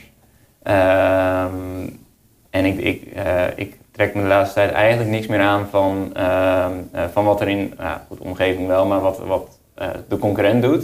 Ik ben gewoon volledig gefocust op, op, oké, wat is mijn eigen input? Eh, want daar heb ik invloed op. En eh, hoe mooi het er bij een ander uitziet, eh, grote, grote kans dat het niet zo is. Ehm, en daar heb ik toch geen invloed op. Wat, ga- wat ga ik ermee doen op het moment dat, dat iemand anders inderdaad wel, ehm, eh, nou ja, ik denk dat dat wel een grote is, maar dat iemand anders wel Bali kan werken, ja, dat is heel mooi. En uiteindelijk ben ik erachter gekomen dat ik daar toch niet gelukkig van word. Want als ik nu in mijn eentje naar Bali ga, dan de eerste week vind ik het leuk. En de tweede week denk ik, ja, mijn hele sociale leven is hier niet. Dus wat doe ik hier? ja, het zou misschien leuk zijn om lekker op drie eh, weken op basis te zitten. ja. Eh, dat je dan misschien... Ja, maar dan nog, als je het niet kan delen met, eh, met je dierbaren, ja, dan, dan is het zonnetje wel lekker. Ja. Maar dan hou ik het niet vol. Nee, dat is waar. Maar ja, drie weken misschien nog wel. Drie weken, dat Moet lukken, zou toch? nog net lukken. Ja. Oké. Nee, dus inderdaad veel meer gewoon ja, focus op, op wat kan ik doen. Het is eigenlijk wat een les als ondernemer. Denk gewoon aan je eigen onderneming. en Kijk niet naar, naar je concurrent. Ja. Of, Ja, dus eh, laat niet te veel, eh, te veel afhangen van, eh, van concurrenten. En, en weet ook dat, dat, gewoon zij ook plan. gewoon een, een, dat er een hele andere, achter, een hele andere werkelijkheid achter zit. Heb jij nou niet het idee, tenminste, ik ben nu al zo lang aan het ondernemen en elke keer als ik wat deed, is het zo hard gekopieerd. Weet je wel, ik ben altijd innoverend geweest met alles wat ik Mhm. deed. En alles wordt zo hard gekopieerd en zonder schaamte ook. Ja, ja, ja ik ben ehm, wat dat betreft altijd eh, een compleet open boek. Eh, Ja, ik, ik eh, ik heb letterlijk de, de strategieën die we met Mailblue hanteren, heb ik op het podium gedeeld. En waarna we vervolgens zijn, zijn gekopieerd, inclusief alle artikelen. ehm, waar we diegene op hebben aangesproken en waarop zijn reactie was: nee, maar die hebben we vertaald vanuit, vanuit het Engels, net als jullie. dacht ik, nou ja, er staan wel termen in die, die ik gebruik en, die überhaupt, en artikelen die überhaupt niet, eh, ook niet bij Active Campaign op de website staan of verzin het maar. Ehm, en toen we daarna een juridische brief stuurden, waren, waren ze wel ineens allemaal weg. Dus volgens mij eh, nou, was dat wel duidelijk dat dat eh, ook een kopie was. Ja, ik geloof, ehm, eh, er wordt ongelooflijk veel gekopieerd. Maar ik geloof dat, dat je als kopieerder altijd achterloopt, achterloopt op degene die het heeft bedacht. Eh, het enige is inderdaad, ja, eh, je kan wel heel makkelijk worden ingehaald op het moment dat jij een, een ontzettend innovatief idee hebt en vervolgens eh, loopt er iemand achteraan die wel De een mooie middelen. heeft. Ja. Ehm, eh, ja, dat zou een risico zijn. Ja. Maar dan nog denk ik dat je je ook daarin wel extreem kunt, kunt onderscheiden. Ik denk als ik kijk naar, hè, wij zijn in principe reseller van Active Campaign, maar als ik kijk hoe doet Active Campaign marketing en hoe doen wij het, compleet verschillend. Ehm, en wij hebben dan wel gewoon contact met eh, Jason, de CEO, et cetera. En het is niet dat zij dat nu kopiëren. Ehm, en ik denk, ik, denk ook niet dat dat bij Active Campaign zou passen. Eh, en ik denk dat dat eh, een heel groot verschil is tussen de grote jongens en de kleine jongens. Nou ja, hè? Ehm, dat je heel veel andere dingen kunt doen die een, een grotere onderneming niet kunt, niet, die een grotere onderneming niet zou kunnen. Ik denk dat onze kracht heel erg is dat ik met OVA bijvoorbeeld eh, de trainingen allemaal persoonlijk uh, geef en maak. Dus mensen die zien mijn gezicht. En met MailBlue maken we daar gebruik van, doordat ik MailBlue ook aanbeveel en doordat ik daar ook trainingen voor ontwikkel. Ehm, zou een grotere organisatie het doen, ja, dan zou je Active Campaign trainingen hebben. Maar je bent die hele persoonlijke connectie ben je al kwijt. en, en nou ja, al zou ehm, een partij dichter, dichter bij huis in Nederland te doen. Je bent gewoon het persoon, persoonlijke deel ben je kwijt. En ik denk dat dat heel erg een, een kracht is. Ehm, en dat ga je in e-commerce natuurlijk ook, ook ervaren. Ja. Goed van. Hey, en wat is nou die fuck-up dan? Ja, um, ik heb heel veel, of heel veel, aantal, aantal fuck-ups gehad waar ik als uh, handelingsonbekwamen jongen onder de 18 uh, eh, nog heel mooi vanaf ben gekomen. Ja, nou ja, een keer een marktplaatsadvertentie gehad waarbij, uh, ja, waarbij je gewoon nou ja, vergeten en, en gewoon nooit meer ingelogd. Waarbij op een gegeven moment een brief van het incassobureau van, van 5000 euro er lag. denk, ja, maar die link die werkte niet eens. Ehm, dus daar is geen bestelling aan, maar die, goed, die hebben ze dan uiteindelijk kwijtgescholden. Een keer bij een domeinnaamregister. Ik vond het heel interessant, maar goed. Die hadden een affiliate programma waarbij je een commissie kreeg van 16 euro per domeinnaam. en de domeinnaam was 9 euro. Dus ik met een groep vriendjes van school een middag domeinnamen geregistreerd. En uiteindelijk ook nou, volgens mij 6.000, 7.000 euro aan domeinnamen geregistreerd. Ehm, ja, wat natuurlijk niet helemaal de bedoeling was. Uh, en de eer, ik had het wel getest. De eerste, eerste zes kreeg ik ook gewoon mijn affiliate commissie van uitbetaald. Dus het was niet zo dat als je er meer zou registreren, dat je het niet zou krijgen. Alleen, uh, ja, toen belde de bank naar mijn moeder. Uh, ja, dat, er, dat ik een jongerenrekening had waarop je niet, niet in het rood kon staan, maar dat ik nu toch in het rood stond. Toen dacht ik, als ik niet in het rood kon staan, hoe kan ik dan in het rood staan? Ja. nee, dat was toen wel gewoon al het, al het spaargeld. Ehm, toen dacht ik wel van, misschien niet zo'n slimme keus. Maar ook dat is uiteindelijk goed gekomen. Dus doe geen boevenstreek is je les. Ja, uiteindelijk, uh, ja, nou ja, goed. Alles helemaal netjes doen, dat kan, ja, dat, ja, kan wel. Maar ik geloof wel dat, dat je af en toe de best prima de grenzen kan opzoeken. Goed, dit soort dingen, ja, dat, dat zou ik niet zo snel meer doen. Nee. Ehm, Moet je als ondernemer continu die grenzen blijven zoeken ook? Nee, ik denk als marketeer moet je altijd net iets brutaler zijn dan anderen, of niet? Um, ja, maar het heeft ook gewoon heel veel met, met zichtbaarheid te maken. Ik denk dat, dat je daarin... Het heeft heel erg met het merk te maken wat je wil, wat je wil neerzetten. Je hebt natuurlijk heel veel merken die echt wel uh, uh, wat brutaler willen zijn ook. Ik denk dat dat uh, zeker een kracht kan zijn. Maar ik denk juist ook dat er heel veel merken zijn waarbij je dat absoluut niet moet doen. Um, ja, dat. Oké. Hey, uh, successen. Uh, je hebt fuck-ups gedaan in die uh, eh, 12 jaar, heb je gehad. Maar successen. Ik las op je website dat je in 2018 over de magische grens van 1 miljoen omzet ging. Was dat met één bedrijf of met de, de, tezamen, al die bedrijven tezamen? Kijk, dat was toen gezamenlijk, maar wel verdeeld naar aanleiding van aandelenpercentages vind het een beetje onzin om de omzet mee te tellen van een percentage wat ik niet heb. Uh, dus inderdaad over het miljoen heen. Was dat voor jou echt een mijlpaal? Of, um, ja, uiteindelijk die... stelt het dan helemaal niks voor. Nee. Maar het is wel iets waar je ehm, naartoe leeft. Ja. Of althans, ja, niet naartoe leeft, maar gewoon wat wel ergens iets psychologisch is. Nou, dat zou wel lekker zijn. Zeker als je dan die 9,5 en, en ja, dan denk je ja, nou ja, daar wil ik toch wel even iets mee doen. Ja, verder, uh, nou ja, ja privé gezien woning gekocht. waarvan ik wel iets heb van, hey, eigenlijk sinds ik gestopt ben met huren en een woning heb gekocht, voelt dat echt als thuis. En dat heeft ongelooflijk veel rust gegeven, waardoor ik uiteindelijk met het bedrijf verder ben, ben kunnen groeien. Ehm, ja, succes is. Uh, ik zie MailBlue als een enorm succes. Ik denk dat we dat nooit hadden verwacht dat, ehm, nou ja, dat we op deze manier zouden groeien. we groeien nu met, met 250 tot 300 nieuwe betalende abonnees per maand. Ja, wat gewoon nou ja, bijna de, wat gewoon 10% is van het klantenbestand. En ik denk dat dat een hele mooie groei is om, om aan te houden. Zeker. Eh, boek. heb ik letterlijk geschreven met het idee van, nou, en, en nou, het boek is inmiddels twee, tweeënhalf jaar eh, geleden geschreven. Ehm, heb ik geschreven met het idee van, nou ja, ik verkoop een keer 400. Nou, dat zijn er inmiddels 18.000. Zo. Uh, als ik dat had geweten, had ik wel iets meer aandacht besteed aan de vormgeving, et cetera. Ehm, maar goed, uh, ik ga binnenkort beginnen met een, een tweede variant, waarin we ehm, iets meer de gevestigde ondernemer willen mee. Of althans, ja, waar we gewoon iets dieper de materie nog in willen gaan. Dus hierin leggen we heel veel uit. In het nieuwe boek wil ik veel meer met uh, templates gaan werken. En oké, nou ja, uh, hier leggen we uit wat een funnel is. En vervolgens wil ik daar eigenlijk veel meer kijken van oké, als je dan dit product hebt, hoe zou dat er dan uitkomen te zien? Ja. Uh, en wat ga je dan daadwerkelijk doen en hoe gaat het, het stukje adverteren in zijn werk? En, en hier het, het team wat, waar we echt extreem hard aan het groeien zijn.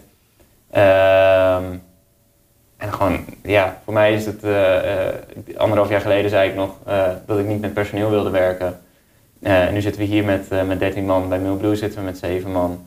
en over ben dan alleen ik met freelancers. Ehm, maar goed, in anderhalf jaar tijd van ik wil geen personeel, naar eigenlijk 20 man op de loonlijst als je het combineert. Ja. dat is, ja, of ja, is het een succes, dat weet ik niet. Maar uh, voor mij voelt het wel als een overwinning. En dat zou ik wel als een succes bestempelen. Ja, je bent echt lekker aan het bouwen. Ja. ja. Hey, wat doe je over vijf jaar? Um, ja, als ik nu terugkijk naar vijf jaar geleden, dan had ik dit ook niet verwacht. Um, ik denk uiteindelijk dat ik over vijf jaar nog steeds hetzelfde doe, maar in een andere vorm. dus ik, ik wat ik leuk vind is inderdaad om, uh, om het wiel uit te vinden. Om te kijken van hoe kunnen we een bedrijf nu daadwerkelijk laten groeien. Um, en ik denk uiteindelijk dat ik, dat ik meer um, richting participaties toe zou gaan. Uh, maar wel met de bedrijven die, die ik nu heb. Uh, wat gewoon de achtergrond heel goed mee kan draaien. Als ik een participatie zou doen en waar marketing een onderdeel van zou zijn. dan is het natuurlijk logisch dat het team het op zou pakken. ja, en dat op die manier verder groeien zou willen participeren enerzijds in bedrijven die, uh, die heel erg in lijn liggen met wat ik nu doe. Want wat we bijvoorbeeld zien is dat Mailblue, ja, dat, dat klopte bij de lijst die ik met over heb opgebouwd.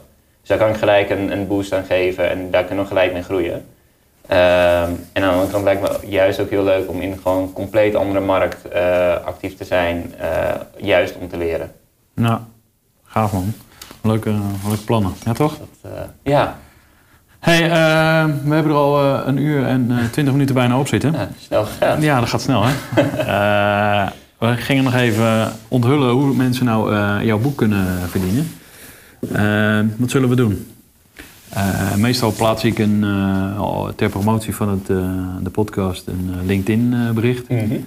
Zullen we gewoon zeggen, degene die onder het LinkedIn bericht een bericht plaatsen... de leukste reacties?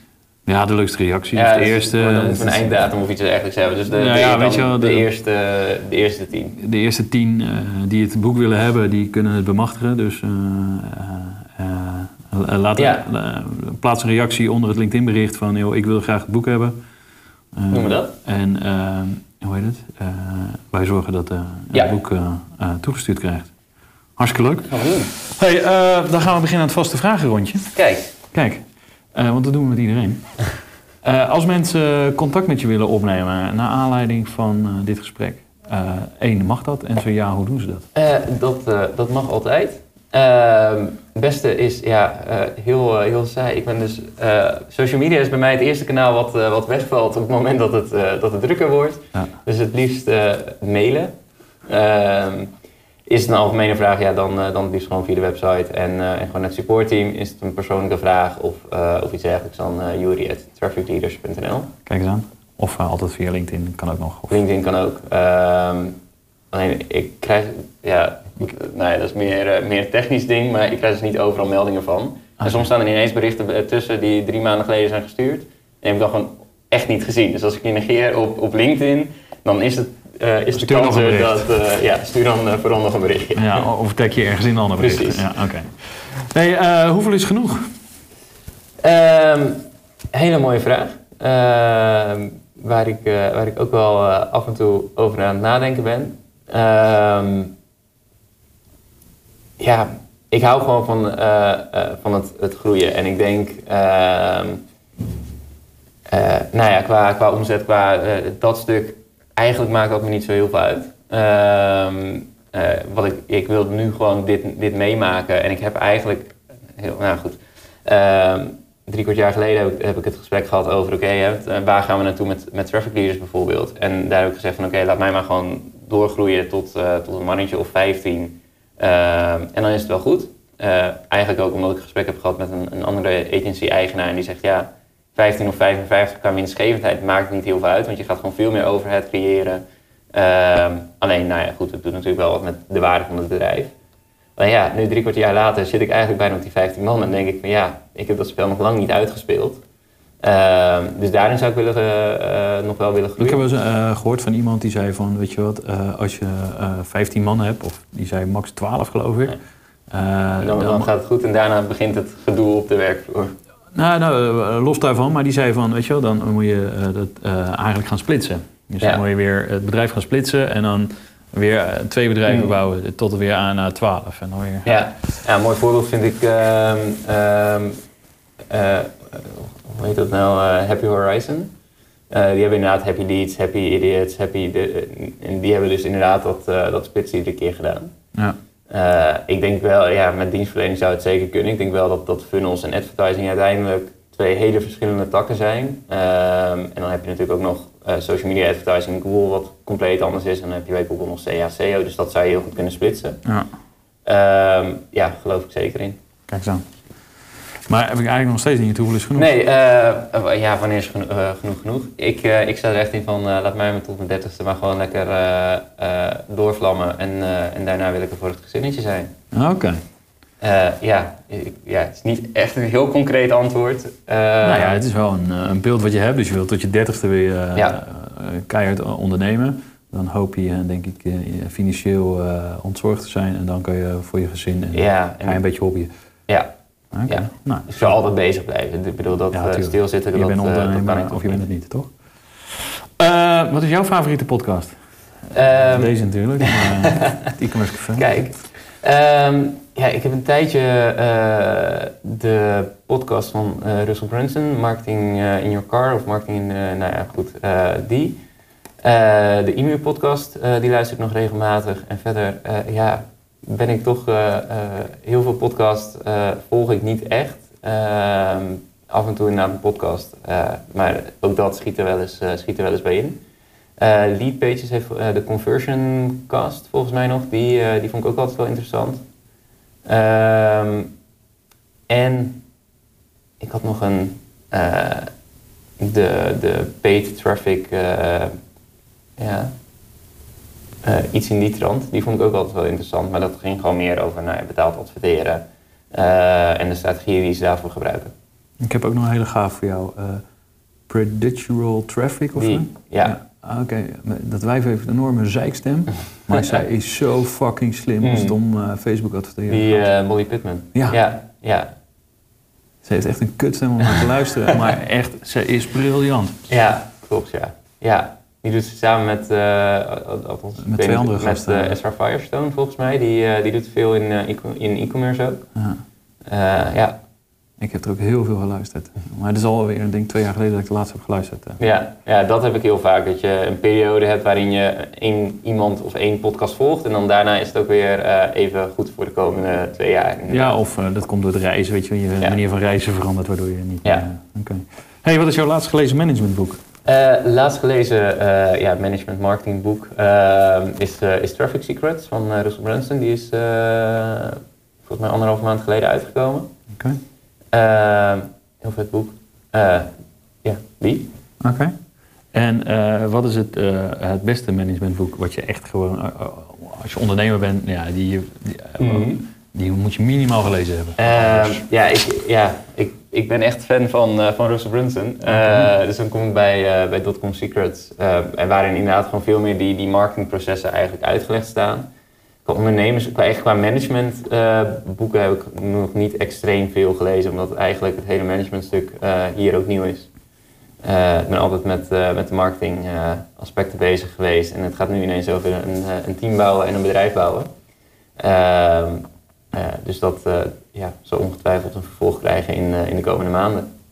Kijk dan. Ook, ehm, ik heb eh, eh, mijn tweede podcast was met Cedric eh, over teams bouwen en dat soort Mm. dingen. Die zou je echt eens moeten luisteren. Hij is zeg maar ook al een aantal jaar ondernemer. En ze zijn zelf en hebben altijd een bedrijf willen bouwen waar ze zelf in zouden willen werken. Eh, en dus dat betekent vrije dagen, eh, dat doen we niet aan. Ja. Eh, salaris, ja, bepaal het zelf maar. Mhm. Weet je wel? Bij hun is alles open. Ja. Ze doen bij wijze van spreken hun cijfertjes op Instagram delen. Mhm. dat voor iedereen publiekelijk is. En, en ja, dat is wel, een, wel geluisterd. ja, is wel Ja. een gaaf podcast. Dus die is zeker een aanrader. Ja, cool. En dus misschien een hele andere manier van een bedrijf runnen. Ja. Ja, we zijn hier wel, eh, wel in die zin heel open. Ik bedoel, ja, ik sta er altijd in. Je, kan, eh, eh, je komt zelf met een salarisvoorstel en dus daarin klopt het wel. En ik ga ook bijna niet in onderhandeling, alleen met nou ja, de mensen die hier wel zitten, zeg maar. Mhm. Maar tijdens sollicitatie, jij noemt je bedra- bedrag wat jij jezelf waard vindt. En het is een ja of een nee. En ehm, dat is het. Oké. En verder, ja, ja, gewoon een hele laagdrempelige werksfeer. Eh, nou ja, goed, eh, je kwam net al heel even binnen, maar Ja, je zit op dezelfde vloer en, ehm, en het is gewoon eh, lekker meewerken ook. En eh, iedereen weet me te vinden op het moment dat het nodig is. Kijk eens aan. Wat is de beste marketing tool van dit moment? Ehm, de beste marketing tool. Ehm,